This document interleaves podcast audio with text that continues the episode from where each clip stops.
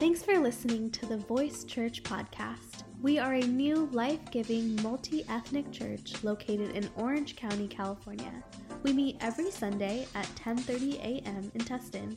For more information, check out our social media or our website at w w w dot voice dot church. And now, let's tune in to this week's message. You know what I would always like to try for a Christmas activity, and I've never done? You guys ever heard, you remember those songs, We Wish You a Merry Christmas, and they're talking about eating figgy pudding? You guys know what I'm talking about? Have you, has anyone actually ever eaten figgy pudding before? Oh my gosh, you have?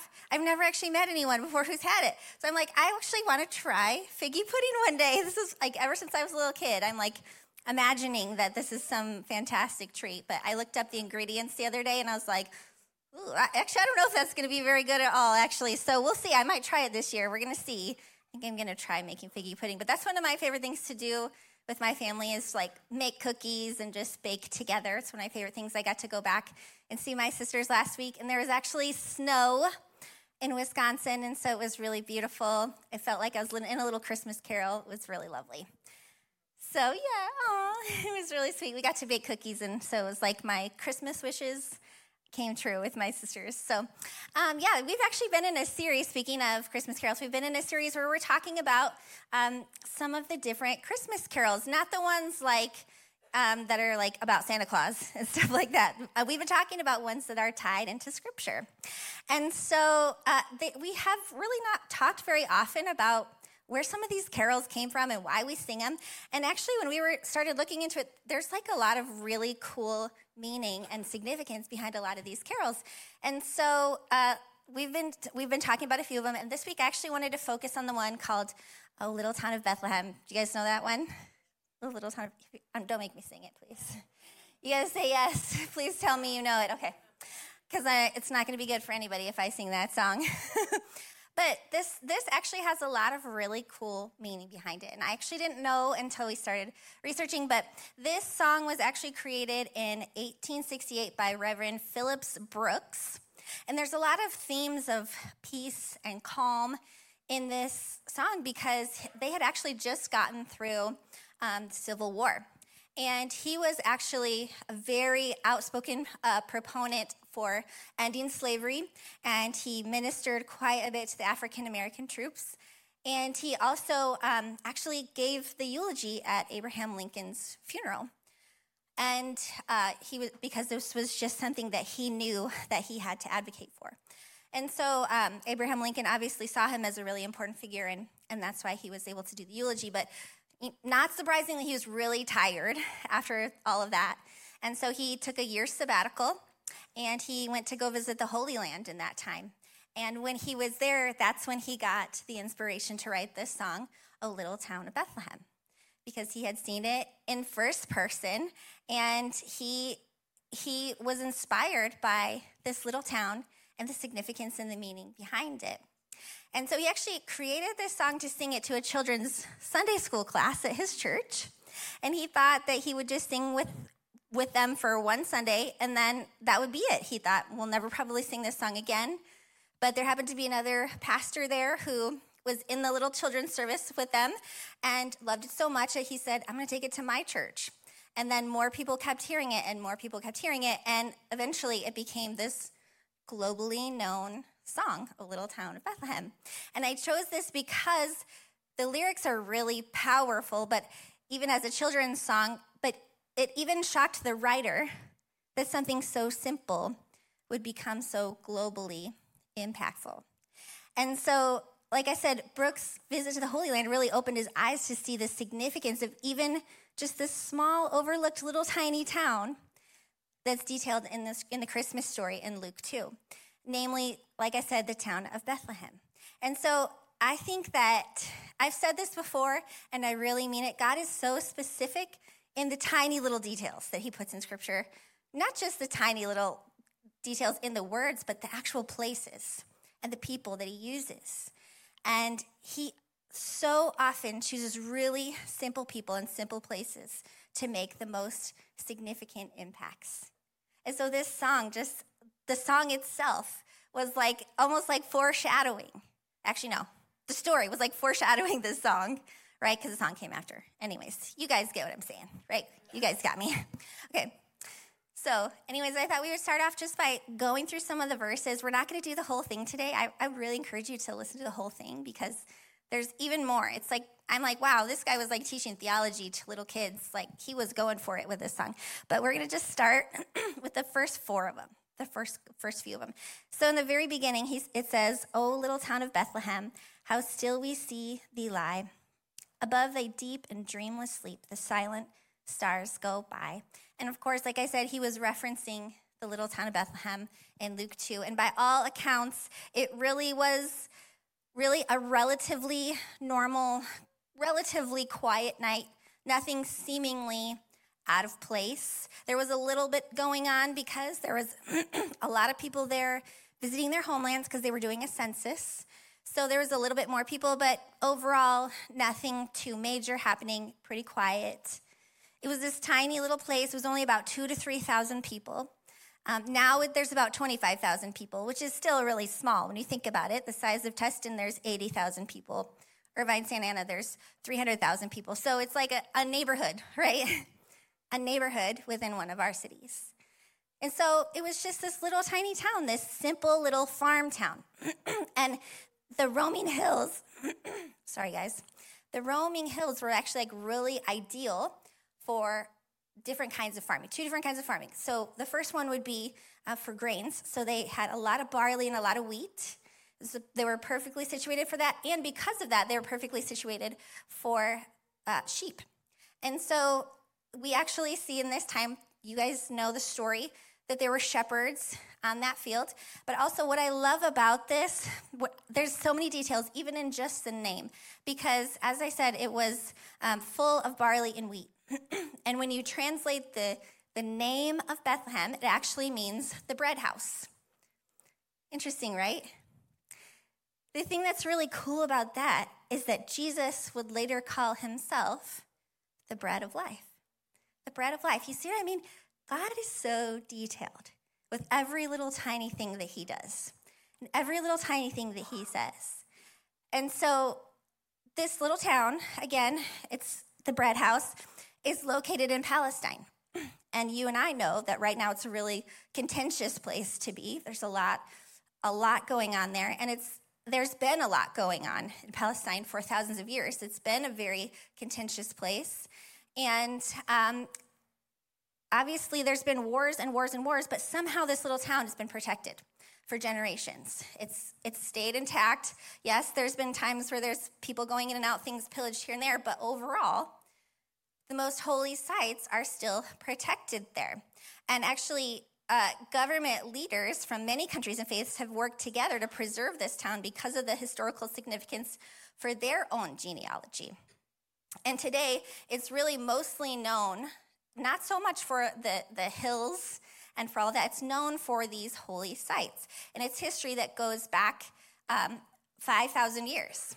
And actually, we read about, reread about them in Scripture, and I actually didn't even think about it until I started really looking into the significance of Bethlehem and what has happened in Bethlehem in the past. So the first mention that we know of Bethlehem is when Jacob meets Rachel, who he falls in love with. Do you guys know this story? Jacob is one of the patriarchs of the Jewish faith. He's one of the first uh, patriarchs that God makes a promise that he's going to use their family to make a difference in the world. He's going to do great things through their family. And that's where they met, and that's where they that's what their heritage was. And so uh, not only that, but uh, she's Rachel is venerated as a matriarch to many nations because so many different nations were built from her children. And so actually, she was buried there in her homeland, and her tomb is still there today. And it's actually, there's a monument built around her tomb. So five thousand-year-old tomb you can still find there in Bethlehem. Not only that, but you guys um, remember the book of Ruth. There's a story about Ruth and Boaz, and that's where Ruth and Boaz would meet, on those same hills. Those same hills where she was very poor. She was a foreigner. She came in, and she would glean the edges of the fields. edges of his fields. and she would he would allow her to have extra wheat so she could take care of her mother-in-law. And so this is an incredible story that speaks of two relatively simple people who were very humbled, and they honored and protected their family members, and they weren't necessarily even bound to those family members, but their just generosity and their faithfulness was extreme. And so they were honored in Scripture for that. But not only that, they were the ancestors to another great figure in history who we know was a shepherd in those fields. Do you know who that would be? Anyone? His name is King David. And we are introduced to David when he was just a shepherd boy on those fields, tending the flocks on those fields. And it's pretty amazing, the history that has come out of that. He would become great King David, known as the man after God's own heart. And I think what's so interesting about the shepherd analogy, the shepherd, the way God uses the word shepherd and the way he talks about Jesus as a shepherd is also very, very key. It's su- super important. And But the funny thing about it is that it's one of the least prestigious jobs. It's the dirtiest one. It's the most grueling one. It's the one that's behind the scenes. Usually the other members of the family are doing like the more, you know, sought after things like running the business side or preparing it or grinding the wheat or the wool and making bread with it or making socks. I don't know, whatever they made with wool back then, right? They were doing other things that maybe were more um, desirable. But the shepherd was always given to the youngest one. And that's why it was given to Rachel. She was tending her father's flocks. She was the younger one. She was the younger sister. And that's why it was given to David. He was the youngest one, right? And so they kind of got the shaft. They had to do all the hard work, the dirty work. And so each of these people really were kind of on the lower rung of society, right? They were very simple and very unassuming, but their stories have lasted from generation to generation. And from the outside, nothing would really suggest to us that there was anything really special about them, um, or that they did anything really great, that they would be included in God's story for thousands of years on these tiny little hills on this little farming town. There's nothing that says anything special about those, except that these these people...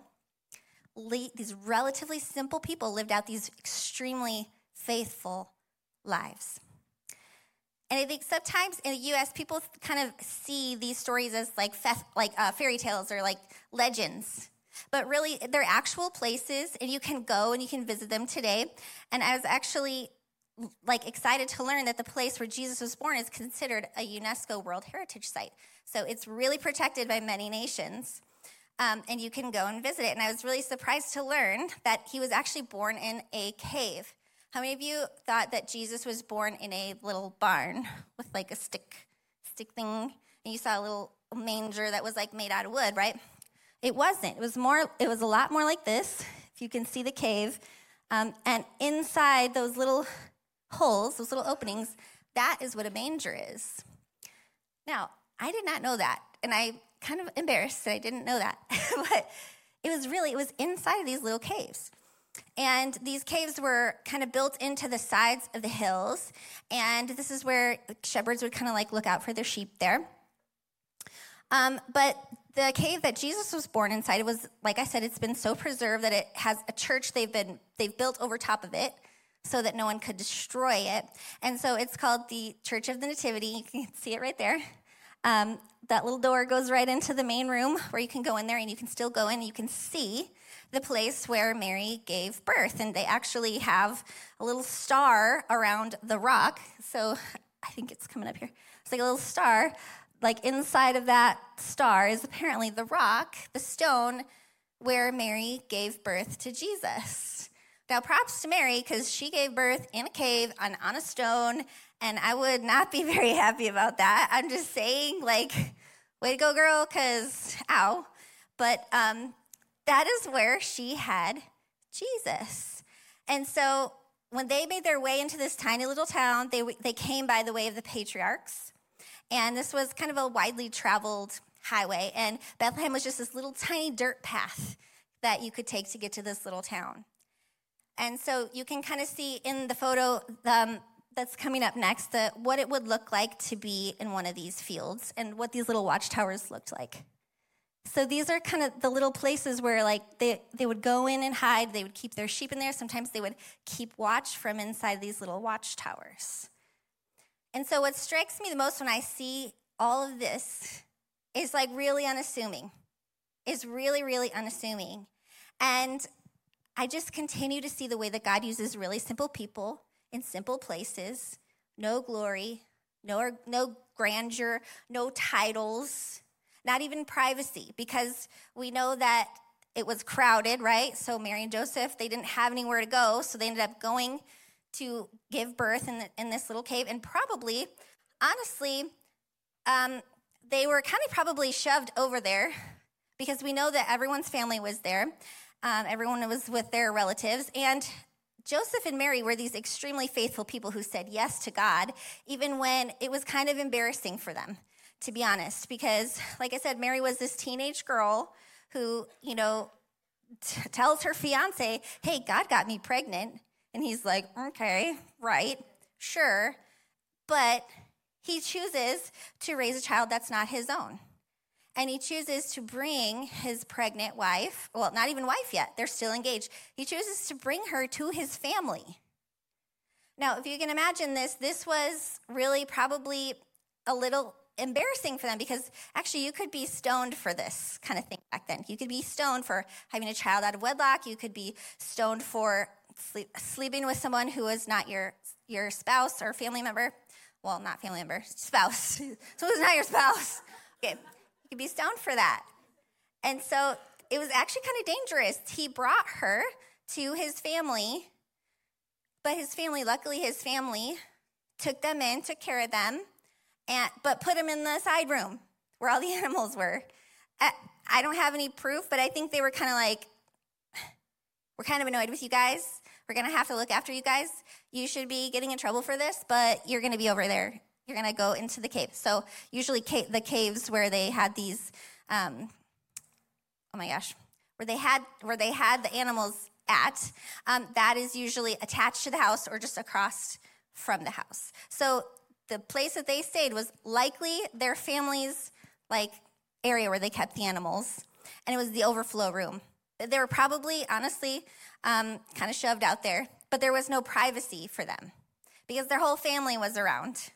And that brings me to the next verse, which says, "For Christ is born of Mary and gathered all above. Where mortals sleep, the angels keep their watch of wondering love." So Mary and Joseph, like I said, they were very simple people, but they were extremely faithful, and they bravely said yes to God, even when it meant that they were going to be misunderstood, especially by their family. But Joseph decided to stay with Mary when she was already pregnant, even though he had every right to walk away.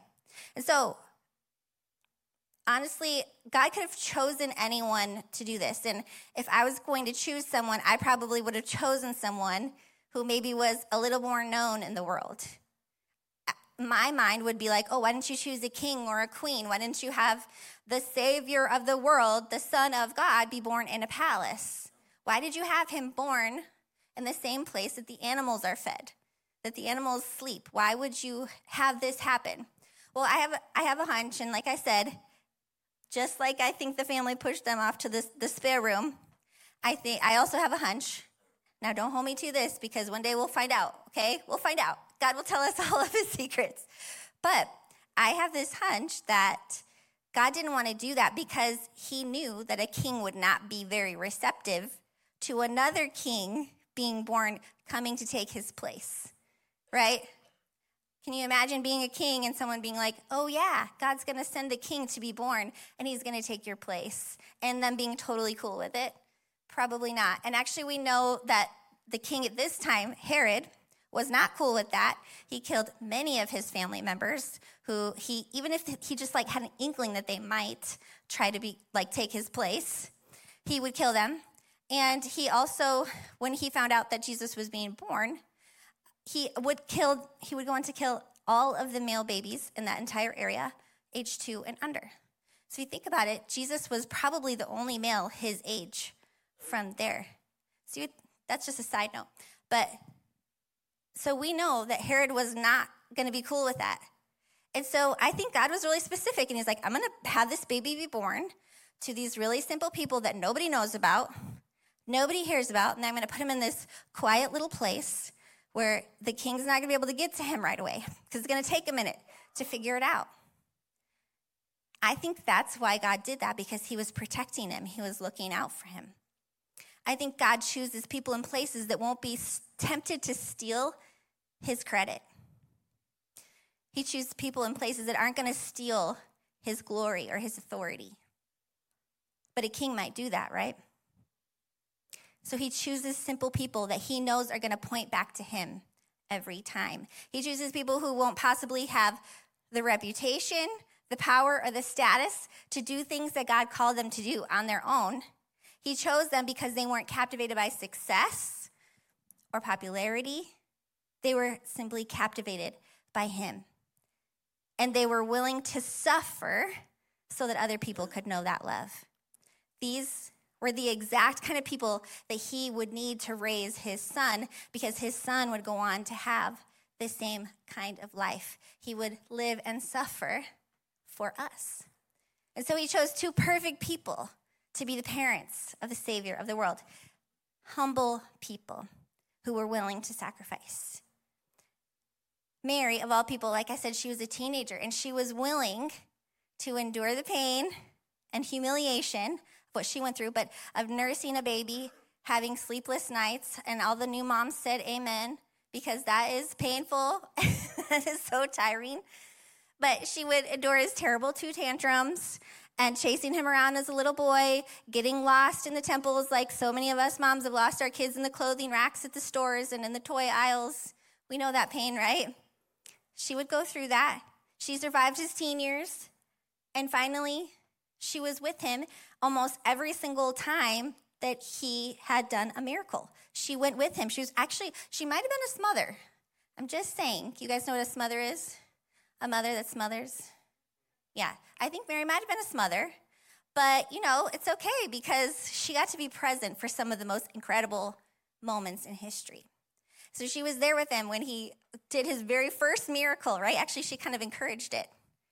She was there through every single moment of his life, even all the way up until he was killed. And even after he was killed, she stayed and she helped clean the body. And she was there when he rose. And she was there afterwards, training the women and sending them out as disciples. She was there helping fulfill the mission of his life even after he died. That is one devoted mom. That is someone who is willing to suffer for the good of others. That is someone who is willing to take their pain and turn that into purpose. And that's what Mary did. So her, her sacrifice as a mother is the perfect example of the selfless kind, selfless kind of bravery that God was looking for. You don't have to be great to be part of his story. You just have to be brave enough to say yes, even when you might look silly or misunderstood. And you have to be tough enough to not quit when it gets really hard and when things look really dark and really bleak. And sometimes it's really hard to do that, right? It's really hard to do what society says is kind of the opposite of normal, right? It's really hard to turn the cheek, turn the other cheek when someone has betrayed you. It's really hard to pray for your enemies, isn't it? It's really hard to keep your mind and your heart pure when we have every opportunity to look at and read and see all kinds of things that tell us the opposite of what God's way of life is. It's really hard to sometimes be faithful to people in our life who haven't been faithful to us. And sometimes it's even really hard to believe God when you don't see anything happening. It's really hard to sometimes have that faith, but God doesn't work the way that we work. And I can imagine that Mary probably really often was wondering why God would let her son live such a short life. Such a short and really painful life. But the thing is that God does not work on our timeline. And that comes to the next verse. It says, yet in the dark street shineth the everlasting light. The hopes and fears of all the years are met in thee tonight. And not only does God work in unexpected places and unexpected people, he works on unexpected timelines. And the reason I read that verse is because it was in this one moment. It was the breakthrough. The fears and the tears of all the years are met in this one moment, this one little baby being born. It took five thousand years to get to that point. And even still, it was thirty-three more years until the promise would be fulfilled. thirty-three more years. And so God's promise to humanity was just only beginning to be fulfilled in that moment. And again, so many times I wonder, I'm like, why didn't God just snap his fingers and just be like, it's done, it's finished, right? But he doesn't work the way we work. He doesn't do things on our timeline. He doesn't do things the way we would do them. He keeps his promises, but to keep those promises, he refuses to change his character, which means he continues to give us choices. And we continue to mess things up, right? We get in our own way sometimes. And we stall things that God's trying to do because we're not obeying him. But he he's always working and finding new ways to make sure that his promises are fulfilled to us. And so often this is how God works, one situation at a time, one day at a time. He's not in a hurry because he's trying to make sh- make sure that everything is perfect. And good things take time. Anyone who was like a COVID sourbread dough baker figured this out, right? How many of you became sourdough bakers during COVID? None of you? Okay, well, never mind then. Um, sourdough takes a really long time, right? It takes at least seven days just to get that yeast ready. And then you gotta let, and then you gotta make the dough, and then you gotta let it rise, and then you gotta punch it down, then you gotta make it rise again. You gotta, there's a huge process that's involved in it. But sourdough is so much better than that store-bought bread that you can make in like ten minutes, right? That quick process bread that's kind of like just all just soft and sticky, but then when you eat sourdough, it's like that perfect crunch on the outside, and it's soft on the inside, and it's got all these vitamins and minerals, and it's even people who have gluten allergies can eat it. It's like the perfect thing, right? But it takes so much longer to make it. And that's what God is like in our life. He uses all these different processes. Things take time to perfect. Good things take really long time sometimes. And he knows that great stories happen out of pain and growth and redemption and hard work. Great stories don't happen, just snap the fingers and it's over, right? Things take time. God knew that there was a story to unfold and prophecies to be filled in the life of Jesus. He knew that there were moments that needed to happen to get to that. But no waiting is ever for nothing. And that sounds really good on paper. Sounds really good, like as a little snapshot for me to put up on the screen. But anyone who's been praying for a child or a spouse for many years knows that that is not easy to live by. Anyone who's had a family member who's suffering with illness knows that that is not easy to live by or understand. Anyone who's had... Um, been waiting for a spouse for a long time, and you're getting older, and you're like, I, I don't know if it's ever going to happen for me. You know that pain. The person who's been looking for a job and feels like God forgot about them, you know the pain of waiting. You know the delay, don't you? You know it. But the thing is that God is not like us. He doesn't do quick fixes. He's not in a hurry. When he gives you a promise, be prepared for him to take you through a process.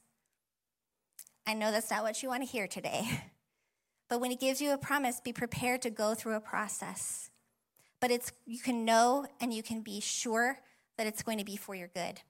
Whatever the outcome, it's going to be for your good. And it doesn't always feel good, and it doesn't always make sense in the moment, but it's going to be greater than you can ever imagine. And you can trust that his processes have a purpose. So again, God does not work on our timeline because God needs us to see that human, again, humans couldn't possibly have knit together this, the pieces of this story so perfectly. He needs us to see and understand that he was the one who made this happen.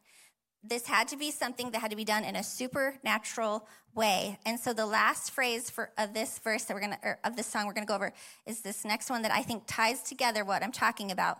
And it says, "O morning stars together, proclaim thy holy birth, and praises sing to God the King and peace to men on earth." And so before any of these people or these places were even ex- in existence, God set the stars in place.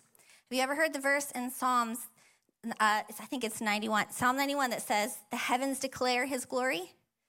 That was intentional. That wasn't just a nice phrase. That was real. He was purposeful in putting that in scripture. In Genesis one fourteen, it says, "Then God said, let lights appear in the sky and separate the day from night. Let them be signs to mark the seasons and the days and the years." We see also in the book of Job that Job talks about the constellations in the sky and how they have meaning and they help people tell time and they help people tell different events that were happening. They marked events and days and years and seasons. Even the stars in the sky proclaim God's glory. And this is pretty crazy. If you want to nerd out about astronomy, I don't know how many of you guys like astronomy or science, but I love learning about this stuff. If you want to nerd out about astronomy and God's creation of the stars and how it relates to the Jewish calendar, check out the work of uh, Old Testament scholar. His name is Doctor Michael Heiser, and I spent some time this week reading through and listening to some of his um, descriptions of astronomy, how the stars work together to actually proclaim Jesus' birth. And this is the crazy thing about it, um, is that according to him, you can trace the exact time and location and signs that would point to Jesus' exact date of birth, that would pronounce a new and divine king, one who would create a new order on the Jewish observance of what is called Tishri One. Now, it's way too much to go into, um, and I don't even really have my head fully wrapped into about it, but Tishri One begins during Rosh Hashanah, and it's also called the Day of Trumpets. And so this is a very important and significant day because it symbolizes the beginning of a new creation. Tishri One, it's the beginning of a new creation.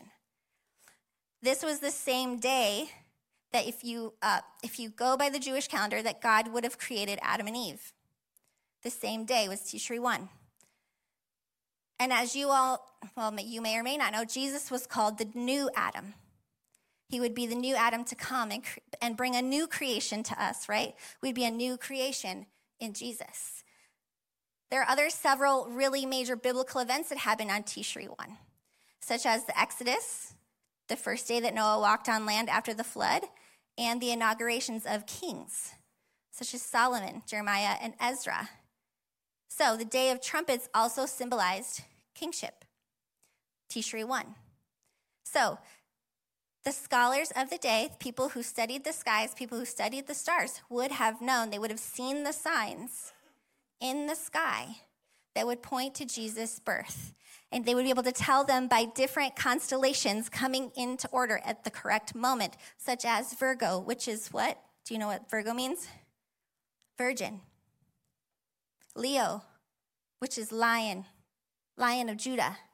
There's so many cool little details about this. There's, there's even more. The constellations would align at exactly a right time and place to proclaim Jesus' birth, because God doesn't do anything that we could figure out or put together on our own. He does it in a supernatural way. He does it so that it's written in the stars. It was written in the stars. It was miraculous. And so if you take anything away from today, I just pray that you take away that God is the God of the unassum- unassuming, the unexpected, and the unexplainable. He's unexplainable. Only by him can these things be done. You don't have to be famous. You don't have to be successful. You don't even have to be anything particularly special to be part of Jesus' story. You just need to be extremely faithful and willing to obey him. I also hope that you take away that God is always on time. You may feel like God has forgotten about you. You may feel like he doesn't see what's going on, or that maybe even feel like his promises can't even be fulfilled in the time that you have left.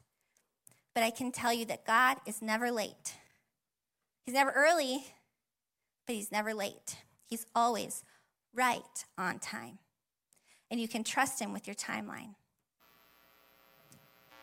I want you to know that God is still in control, working in miracles large and small. It may not be all at once, but it might be a million little miracles day by day, minute by minute.